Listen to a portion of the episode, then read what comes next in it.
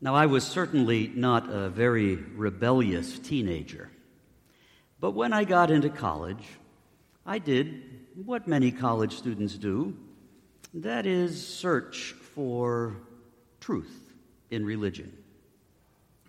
I think it was Socrates who said, The unexamined life is not worth living. And I happen to believe the unexamined faith is not worth believing. It never troubles me greatly when I hear of a college student or young adult who is searching for faith, has perhaps gone away from the Catholic Church for a time, searching for truth, looking in other traditions, asking questions, wondering where truth can be found. That's what I did. And as I went from one church to another, from one congregation to the next, from one denomination through the others, I certainly found singing that was better in my home Catholic parish, but not better than here. I certainly found congregations who were much more welcoming, much more inviting, much warmer than my home Catholic parish, but not better than here. I certainly found some preaching that was better than in my home Catholic parish.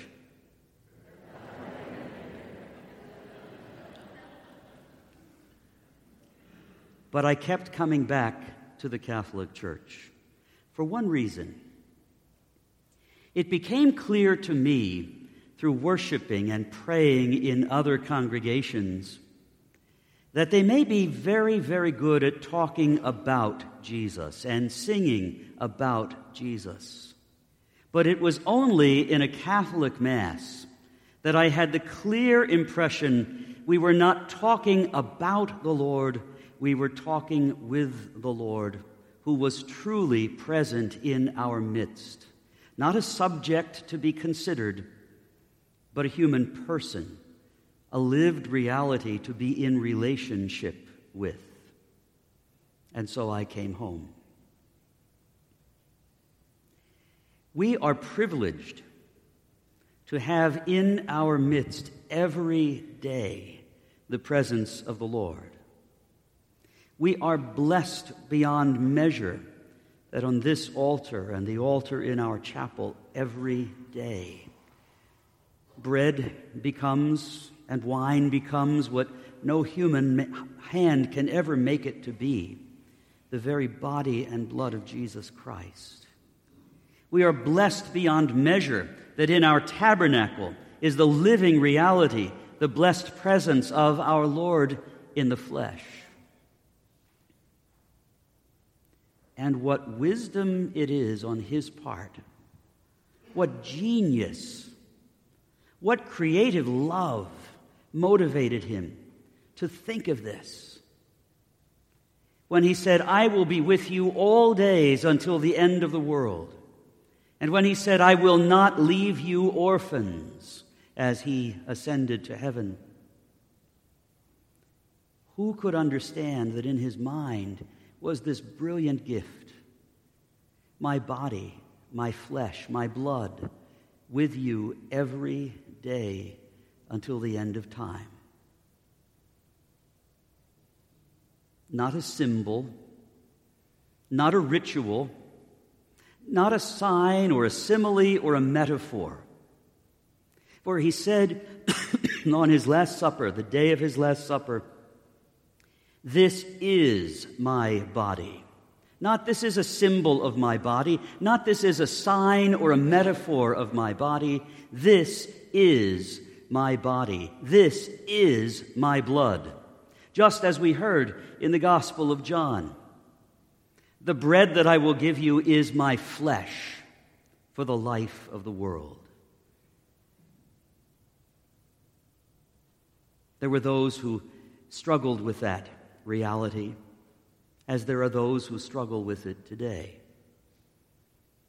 I watched a television evangelist some years ago go through contorted machinations to try to explain away the obvious meaning of Jesus in this gospel passage in John 6. But even in his own day, as those struggled with what he was saying, walked away saying, How can he give us his flesh to eat?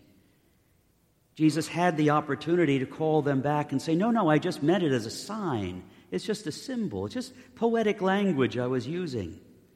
But instead, he went on to say, Unless you eat my flesh, you have no life within me.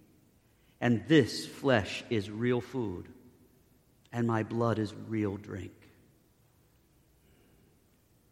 Why did I come back to the Catholic Church after searching for a time?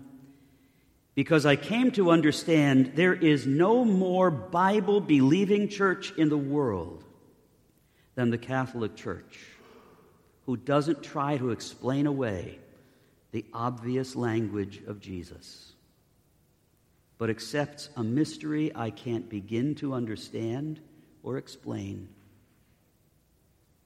No words could ever capture the divine reality of flesh arising from bread and blood from wine. We can't explain it. We can offer theories and thoughts, but it is beyond our comprehension. What we can do is kneel in humble worship and gratitude and say to Almighty God, I thank you for the genius the wonder of a thought none of us could have considered for the Savior to be with us every single day.